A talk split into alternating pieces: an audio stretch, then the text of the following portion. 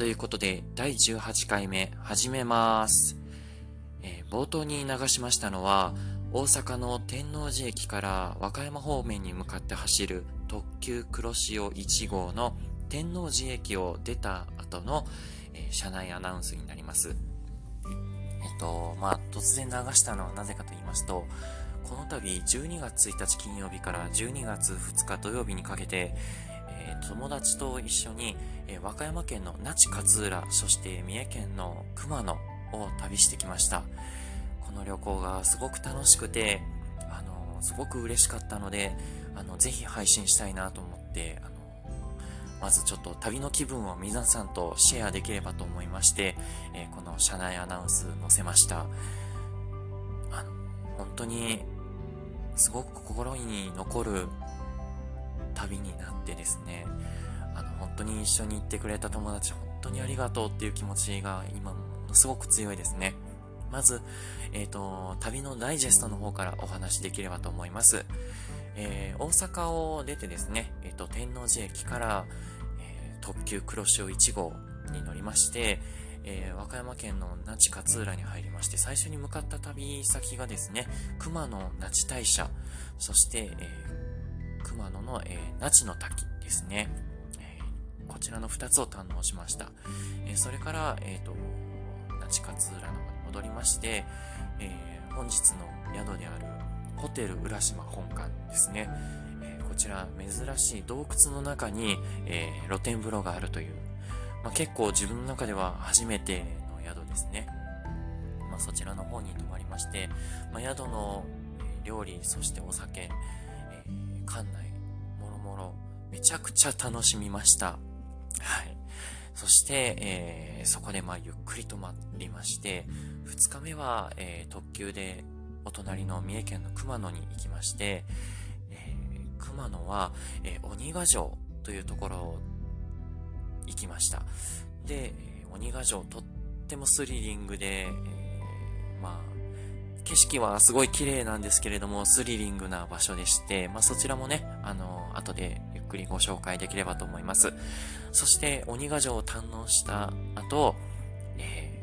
七里美浜というですね、佐力海岸が一番長くて美しいということで有名な七里美浜というところを、えーキャッキャと騒ぎながら楽しんできました。こちらも、あの、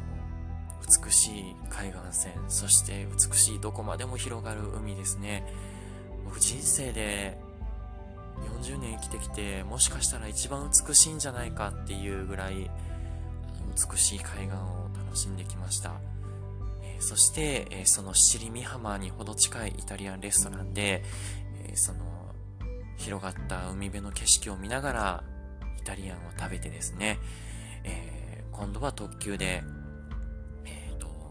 三重方向に向かって走りまして、まあ、あの、こちらからはもうキロにはなるんですけれども、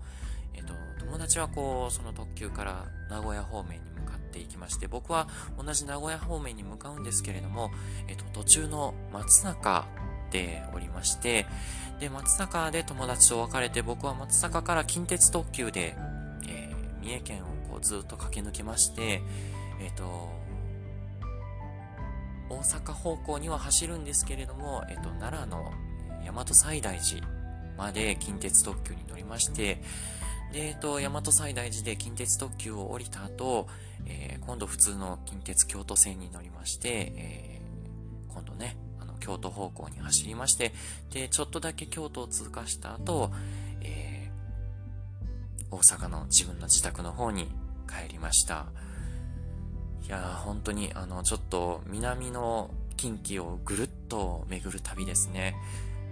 こんな風に旅をしたのって本当に初めてで、あの、特に今ちょっとお話ししました、熊野那智大社というところは、ものすごい、あの、交通の便が、あの、いいわけではない。だからこそ、あの、人がね、あの、京都の寺社仏閣とは違って、あまりこう、わんさかいるような場所ではない。まあ、だからこそ、すごい尊いんじゃないかなっていう、まあ、そういうふうに思っていたので、あの、まあ、自分がなかなか行ける機会ってないのかななんて、こう、テレビの、あの、特集なんか見ながら思っていたんですけれども、まさか今回こういう形で行くことができるなんて思ってもみなくてですね、あの、友達から、あの、こういうところ、ね、行ってみないみたいなお話が来た時には、すごく飛び上がるほど嬉しかったんですよね。うん。で、あの、もう嬉しすぎて、すごい予習しまくりで、あの向かいましてね。あ、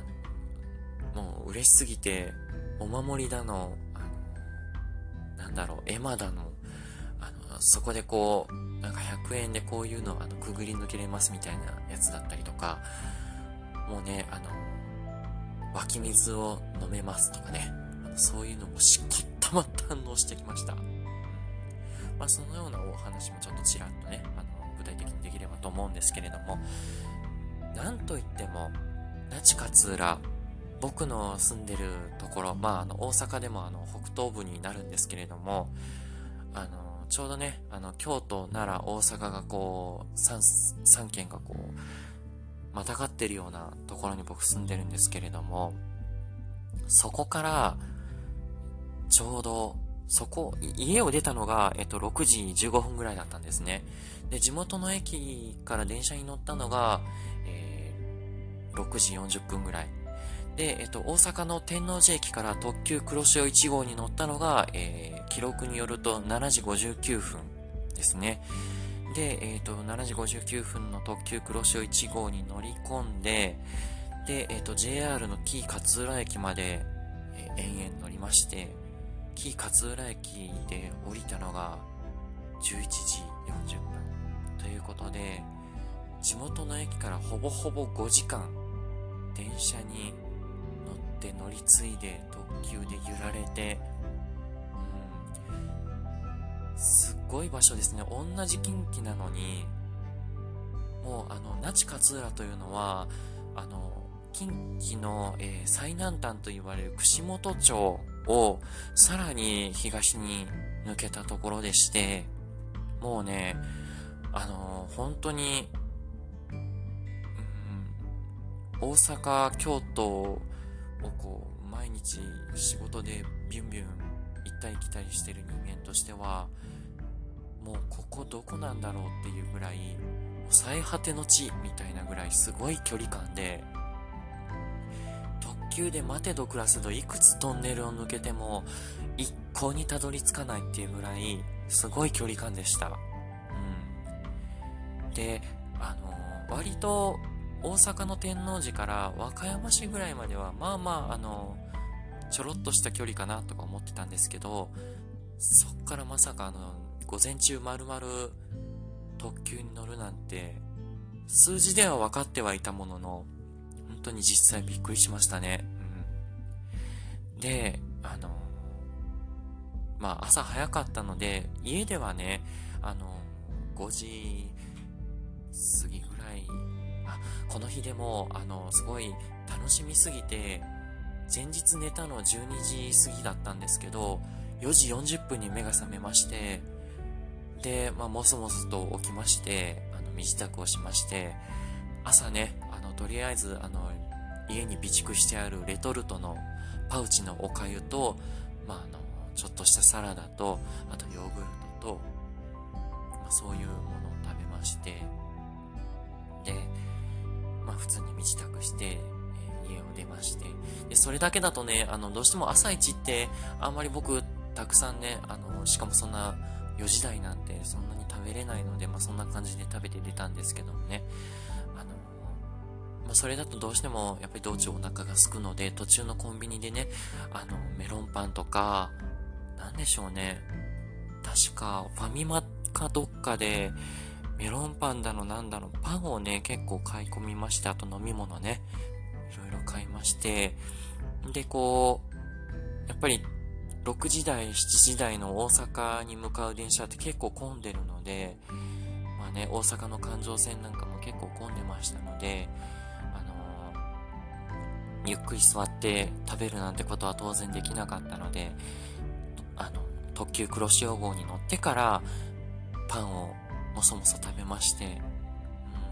でもそれも結構ね、旅の醍醐味ですよね。あの、電車の中でお菓子を食べるとか、パンを食べる、食事をとるとか、飲み物を飲むとかね、見慣れない景色の中で食べるご飯ってなんて美味しいんだろうと思って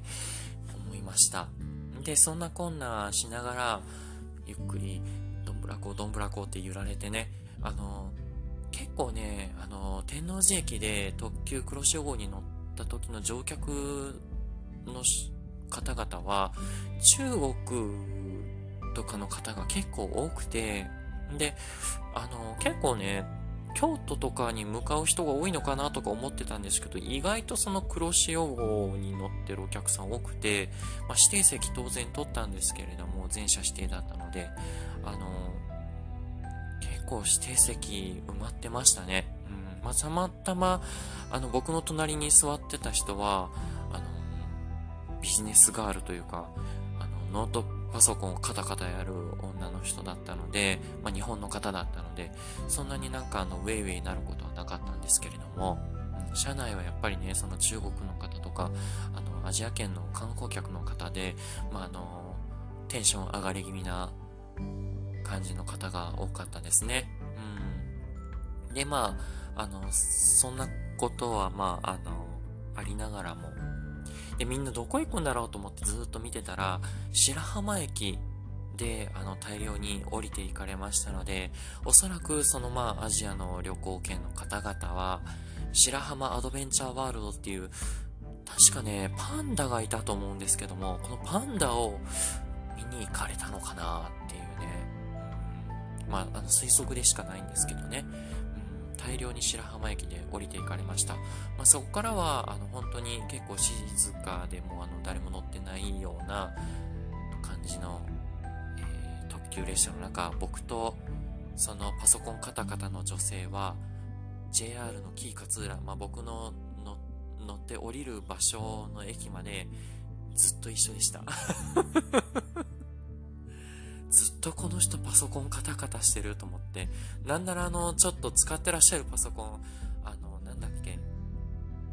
あの、なんとかパッドだったっけ、あの、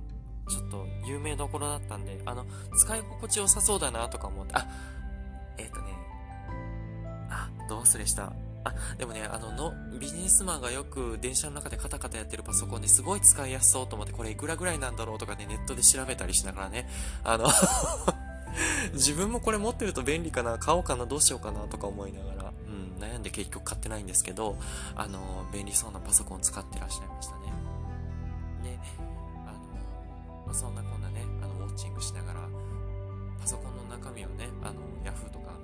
なとか、ちょっと あの、思ったりなんかしないでもないでもないんですけど、どっちやねんっていうね 感じなんですけど、うん、あの、そんなこんな、それもね、結局知らない景色で、知らない人との出会いで、まあ、ちょっと旅チックな感じですよね。うん。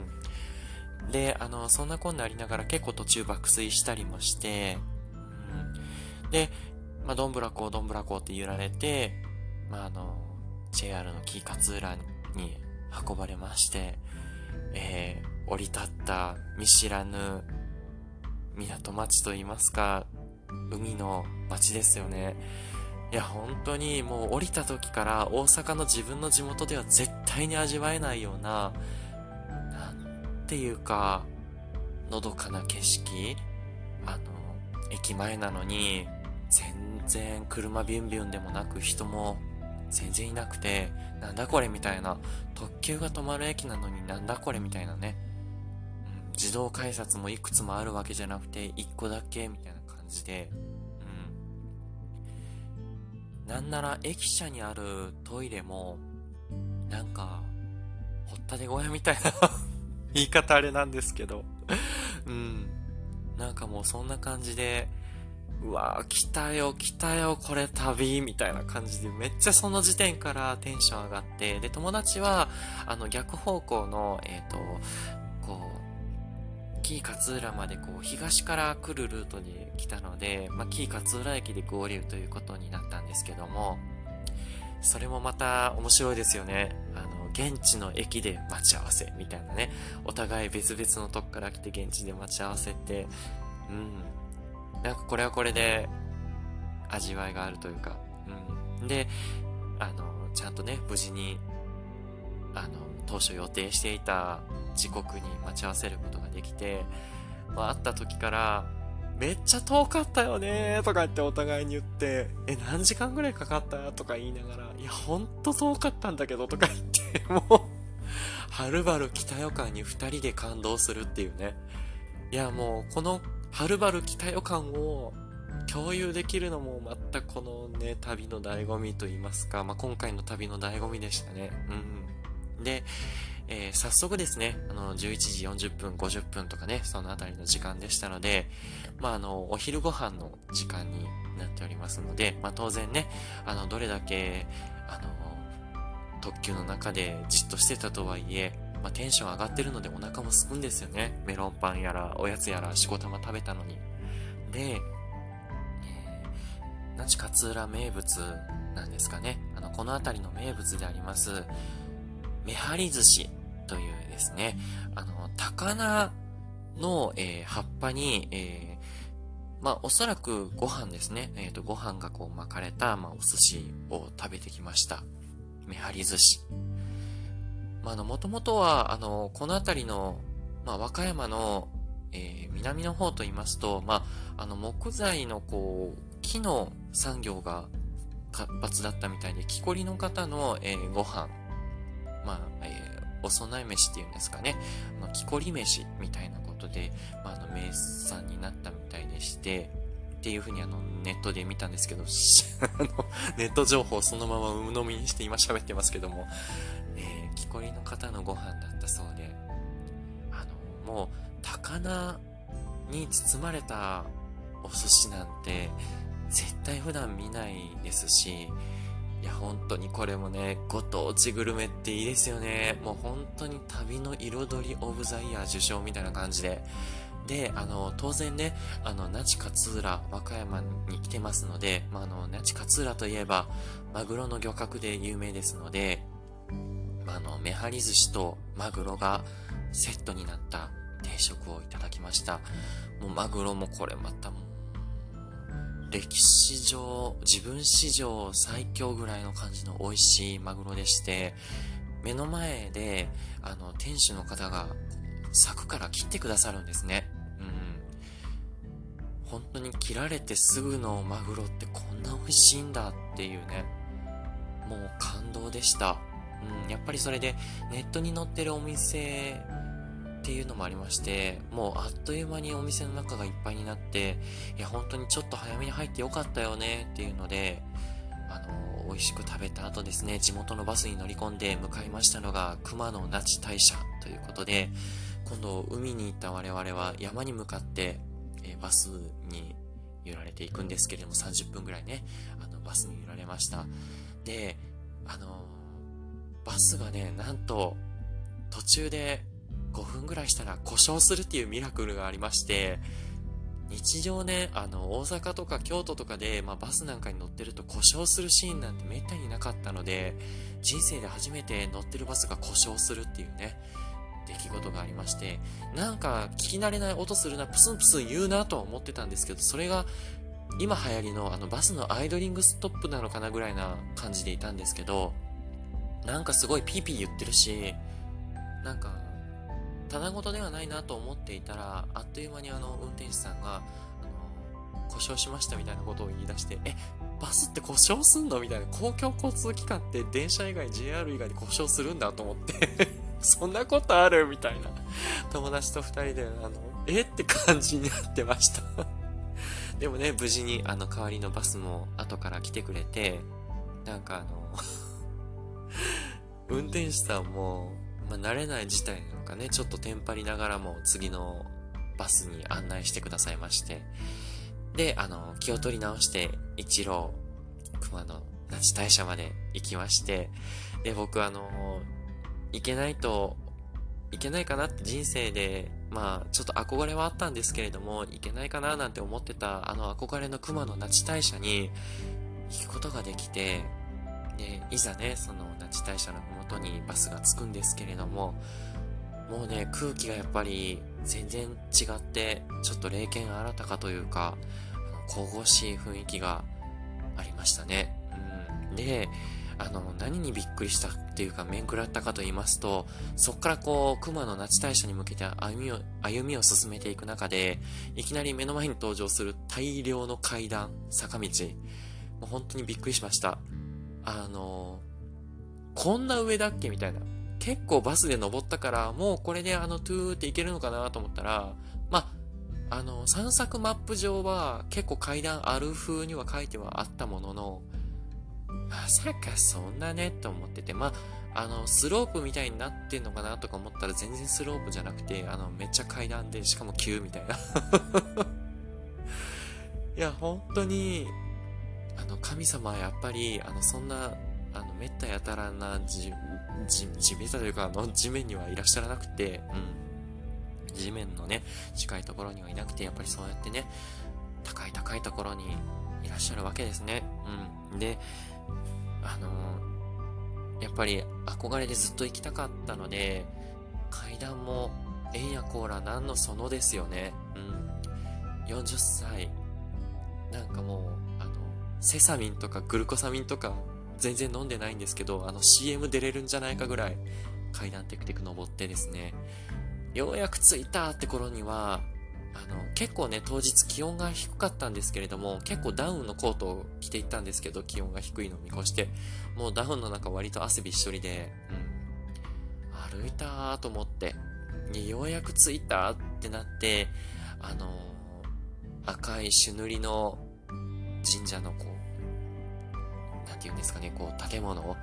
こう見ることができて、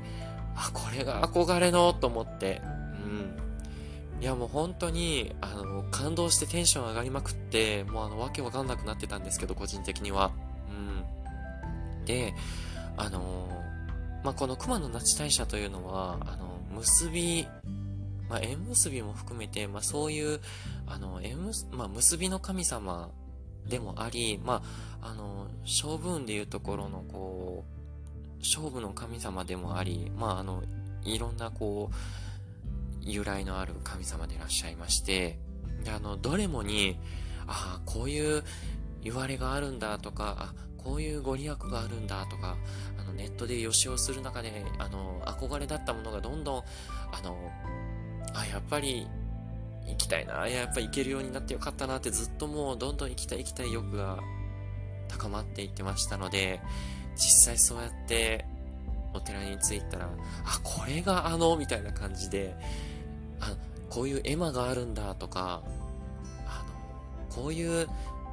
お守りがあるんだとか、もういろいろ調べていったので、もう絶対そんなめったやたらに来れないって思ってたので、もう本当にありがたすぎて、まあ、過ぎてって言ったらあれなんですけれども、嬉しすぎて、もうお守りむちゃくちゃ買いまくって、で、絵馬もかけて、で、あの、こちらの那智、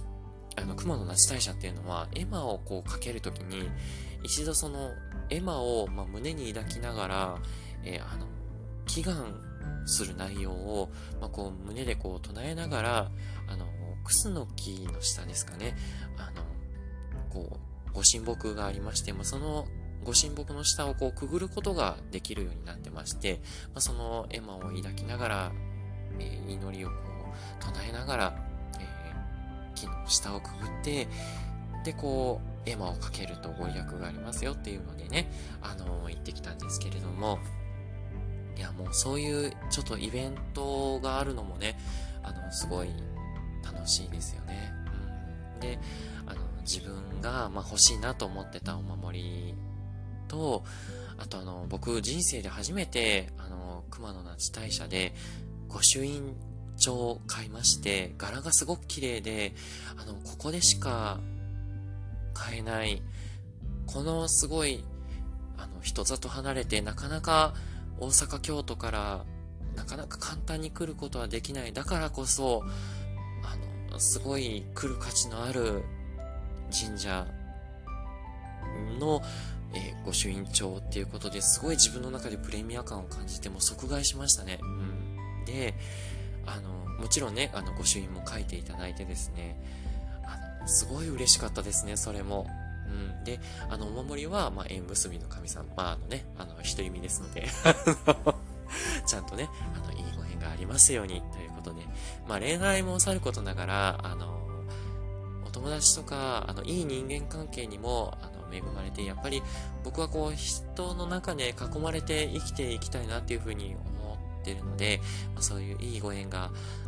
にこう、恵まれて生きられますようにということで、あの、良縁成就とかね、そういう他にもいろいろ書いたんですけれども、まあ、そういう絵馬にも書きましたし、そういうお守りも買いまして、で自分向けにね、まあいろいろお守りとかを買ってたとともに、家族にも、あの、お守りこういうのいいかなとか思いながら買いまして、うん。あの、そういう自分のものも選んでる時も楽しいんですけれども、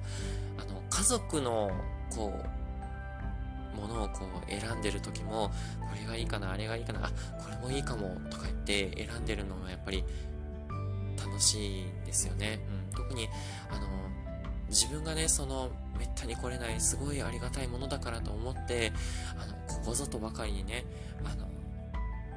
そういう思いを持って買えるものってやっぱりこう、どうしても家族にシェアしたかったので、嬉しかったですね。それも選んでる時も楽しかったです。うん。で、友達にね、ちょっとその間待っていただいたんですけれども、まあ、あのね、待っていただいて、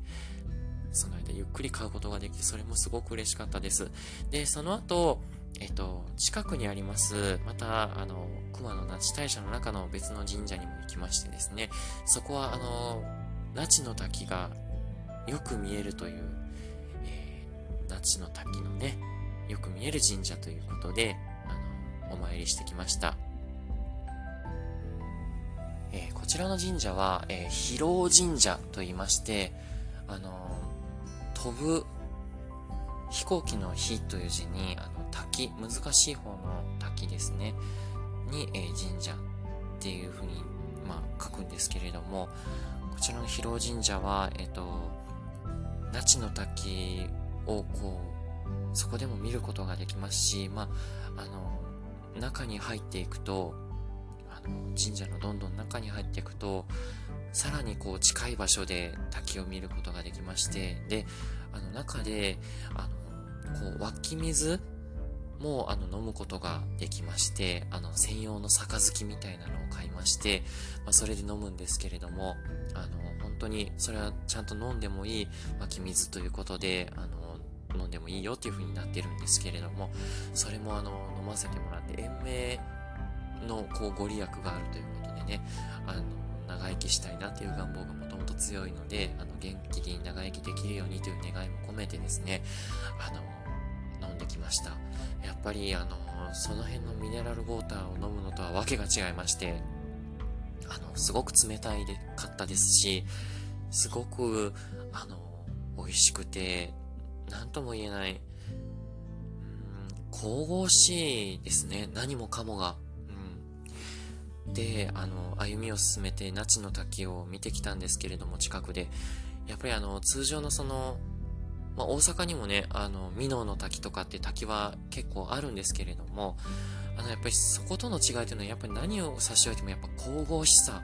ですね。あの、この滝には神様が宿っているんだっていう、こう、なんて言うんでしょうね、パワーみたいなのすごい感じまして、一番こう、高さが高いんですかね、日本で。うん、あの、これもネットの情報なんですけれどもね、あの、日本三名瀑と言われるうちの一つでして、華厳の滝とかにこう、並んでね、あの、ある滝なんですけれども、まさか自分がね、そこに行けるなんて思ってってもなかったので、こういう機会に行くことができて、いや、本当にこれも嬉しかったんですよね。で、まあそうやって滝からもパワーをもらって、湧き水、延命の水からもパワーをもらって、で当然その、あの、飲む時に使った杯は持ち帰ることができまして、あの、今でもね、大切に保管しております。で、その広尾神社でも、あの、お土産といいますか、あの、お守りですとか、グッズをたくさん買いまして、で、あの、さっき買ったばかりの熊野夏大社で買ったばかりの御朱印帳に、あの、書いていただきまして、で、神社の方にね、さーってこう、書いていただいて、バーンってなんか、ハンコをしてもらって、なんか、生まれて初めての御朱印帳が、熊野那智大社とか、広尾神社ですごい良かったなって、心の底から思いましたね。うん、やっぱり書いてもらって、あの、スタンプを押してもらえるって、あの、すごいたいっていうか、紙だけパッてくれる神社も、まあ、京都なんかは結構あるんですけれども、まあ、それがありがたいとかありがたくないとかっていうことではないんですけれども、やっぱりこう、なんかそう、こう、人の手でその場でこう、書かれるってこう、人の手によってこう、神様にお仕えされてる方にこう、息吹を込めていただけてるような気がして、すごいそれがもう、なんかありがたさをより一層強くさせてくれるような気がしましてね、嬉しかったですね。うん。で、あの、またここでも友達に待ってもらいながら、こう、お守りを自分用と、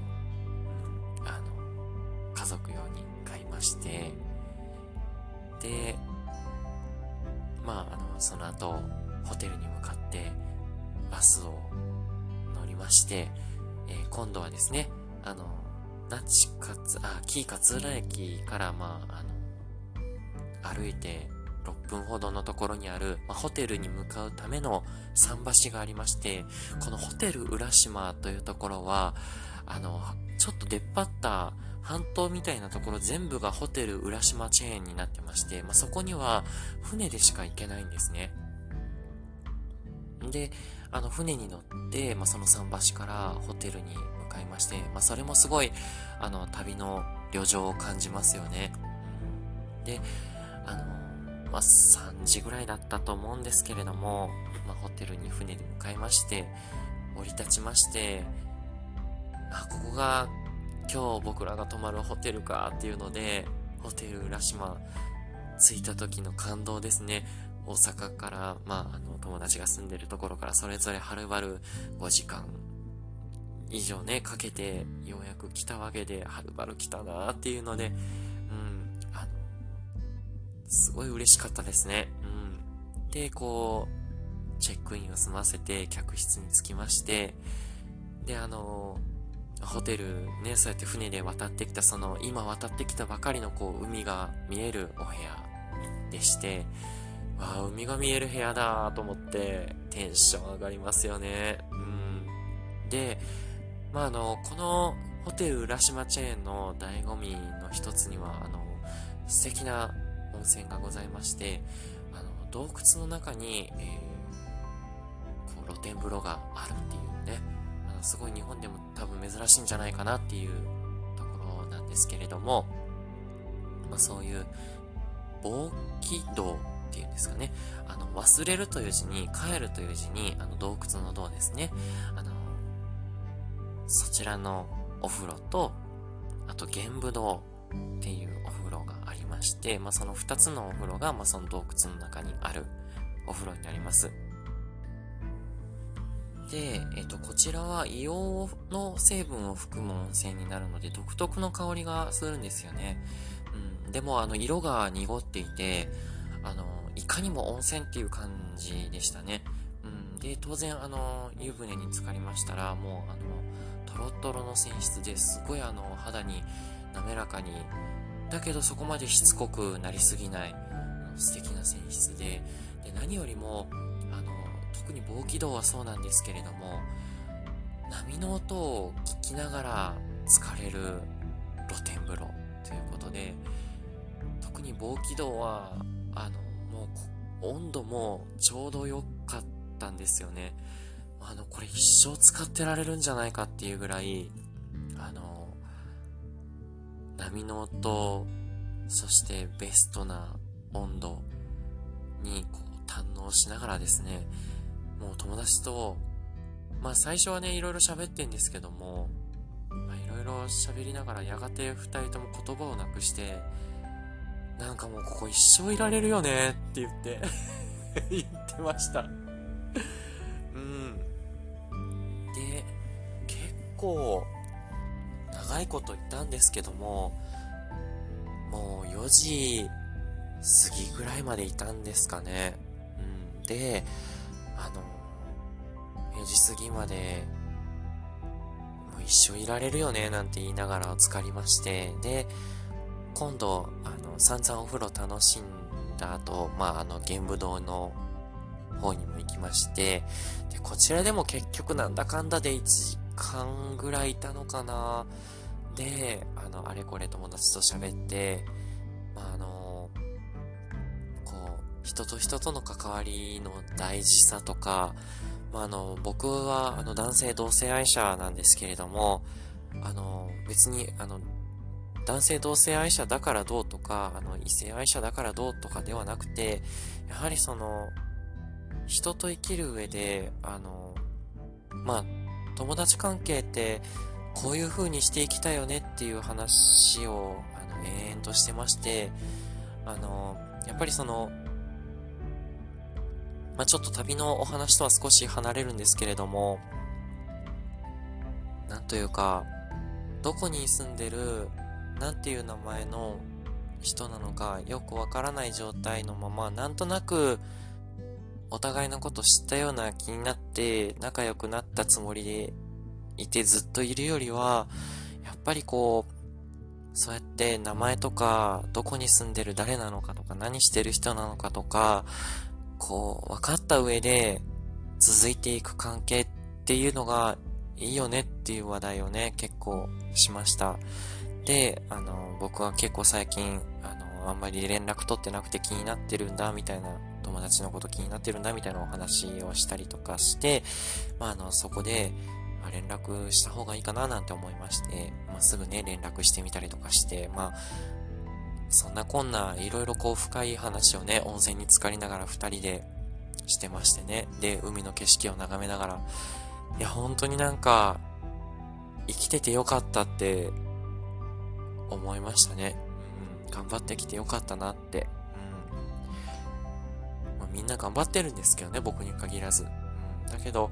なんかそういうご褒美があってもいいよねって思いました。うん。で、あの、夕食、まあ6時からでしたので、あの、ビールの飲み放題付きのバイキングになってまして、で、僕ね、あの、ビールとかお酒好きなので、あの、このね、ビールサーバーが、あの、トルネード式で下からこう、ジョッキをこう、下の注ぎ口に刺すとですね、あの下からトルネード式にこう、ビールが入ってくるっていう、ちょっと僕人生で初めて見たんですけれども、そういうジョッキが、を使ってこう、ビールを飲むっていうところでして、飲み放題なので、90分ね、飲み放題なので、これは盛大に飲まなければもったいないということで、あの、グラスなくなってるよとか言いながら、どんどんね、僕ついでいって、じゃんじゃん飲みましたね。は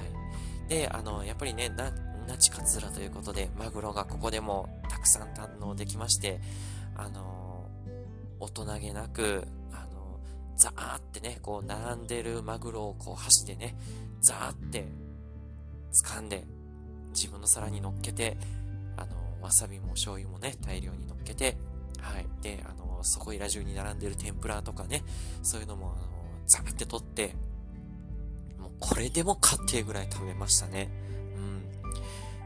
あの、特にね、あの、ビール飲んでるとすぐお腹いっぱいになるからとかなんか、ちょっとその辺の若い OL みたいな感じで最初は思ってたんですけど、何のことはないね。お酒を飲んだら、食べ物も美味しい。なんなら、那智勝浦のマグロマジでうめえっていうね。もう本当に、舌鼓とはこのことかというぐらい徹底的に食べて飲みました。で、友達とも美味しい美味しいって言いながら、いやー、あの、美味しいものを、あの、な、あの、すごい、あの、気心知れて仲のいい友達と食べれるって、こんなに美味しいんだって、こんなに幸せなんだっていうのをね、あの、噛み締めましたね。うん、いろいろ、あの、くだらないこと言いながら笑ってたんですけれども、僕の心の中ではもう何もかもがもう幸せで、うん、旅ももちろんできるのも幸せなんですけれども、こうやってね、飲んで食べて、なんかくだらない話してっていうのね、あの、たまたま、あの、きっかけはこう、男性同性愛者であるというキーワードがきっかけで知り合った友達ではあったんですけれども、やがてこう、いろいろ話すうちに気心知れて、こう、なんか共通する部分もたくさんあったりなんかすると、割とそういう属性っていうのはそこまで関係なく仲良くなれるもんなのかななんて、あの、思ったりなんかしてましたね。で、あの、たくさん食べて、で、あの、ホテルでね、あの、温泉に行ったらスタンプラリーをしましょうみたいなことでね、あの、そういうのもあったので、あの、温泉に行った、入ったお風呂のね、分だけスタンプを押しまして、まあ、あの、そんなこんな、ちょっとね、あのホテルの館内を広々歩きまして、まあ、たくさん食べた分は消化をしようということね。で、あの、まあ、こうなることは僕予想していたので、あの、バッチリね、大谷さんを持ってきました。はい。なので、あの、散々食って、あの、飲んだ後ですね、あの、大谷さんをちゃんと飲んで、あの、次の日もグルメをたくさん堪能できるように備えておきました。で、あの、友達と、そうやってホテルの館内を巡りながら、まあ、あの、お土産なんかもね、見たりなんかして、で、あの、まあ、そうこうしてるうちに、ホテルの中にゲームセンターがありましたので、あの、卓球台なんかがあったらね、卓球、あの、してこう、ちょっとね、運動なんかして、あの、温泉情緒があるかななんて思ったりしたんですけれども、卓球台がちょっとなかったので、あの代わりにね、ゲームセンターがありましたので、ね、ゲームセンターに行きまして、一汗かこうじゃないかみたいな感じでね、あの、散々飲んで食った後に、あの、エアホッケーの、昔、あの、東京フレンドパークっていう番組があったかと思うんですけれども、あの、その中でね、あの、本邪魔かのお二人がゲストの二人と対こうして対決するっていうエアホッケーというゲームがあったんですけれども、空気で浮いた、あの、ホッケーを、まあ、あの、なんて言うんですかね、こう、手で持つやつでこう打つようなね、ゲームがあるんですけれども、まあ、詳しく振ってお調べいただければと思うんですけども、そういうゲームをしたりですね。あとはこう、もう、バスケットのゴールに2人であの一定時間の間に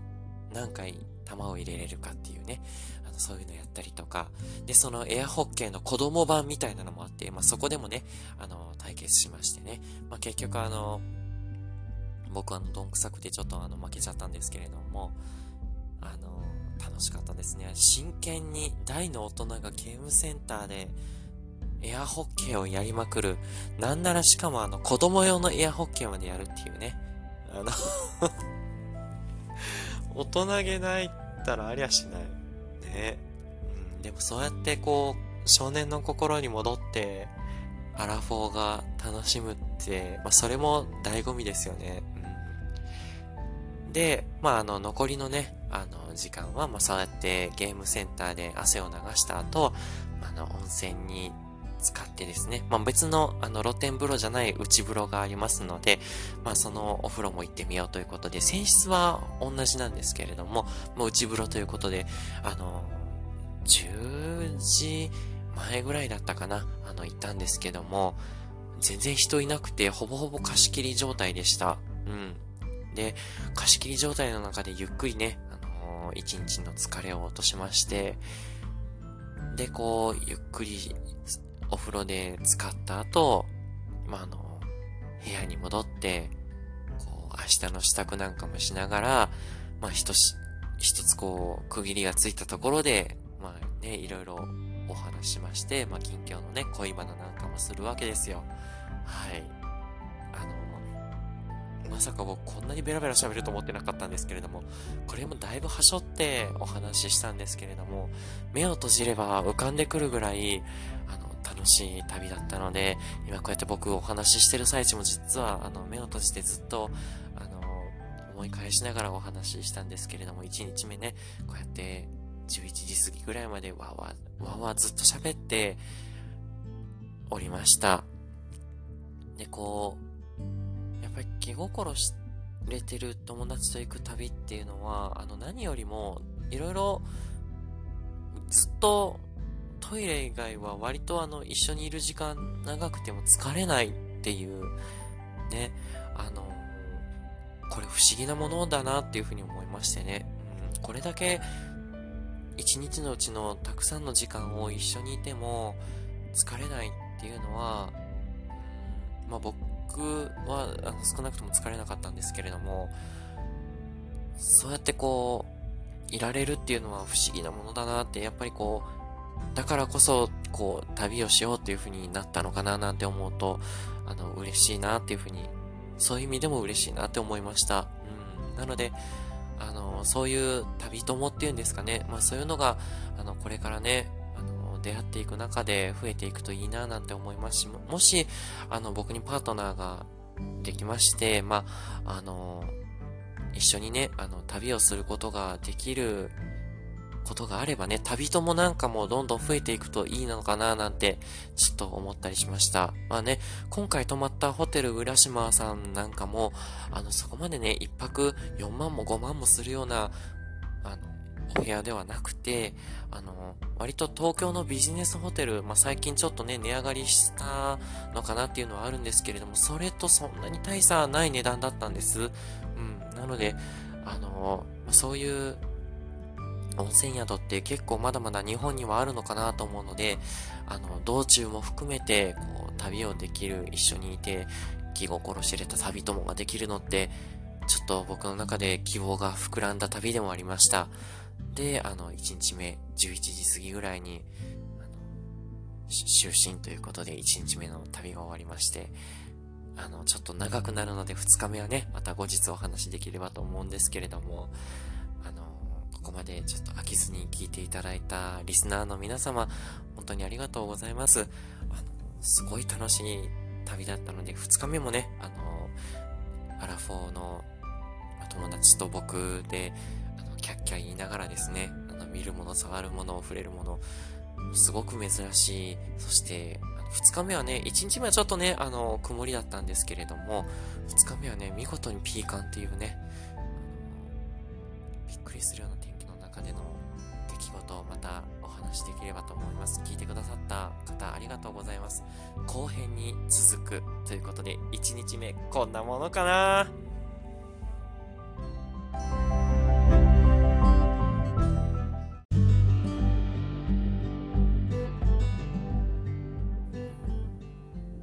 山崎春人の言いたい放題では皆様からのお便りを募集しています。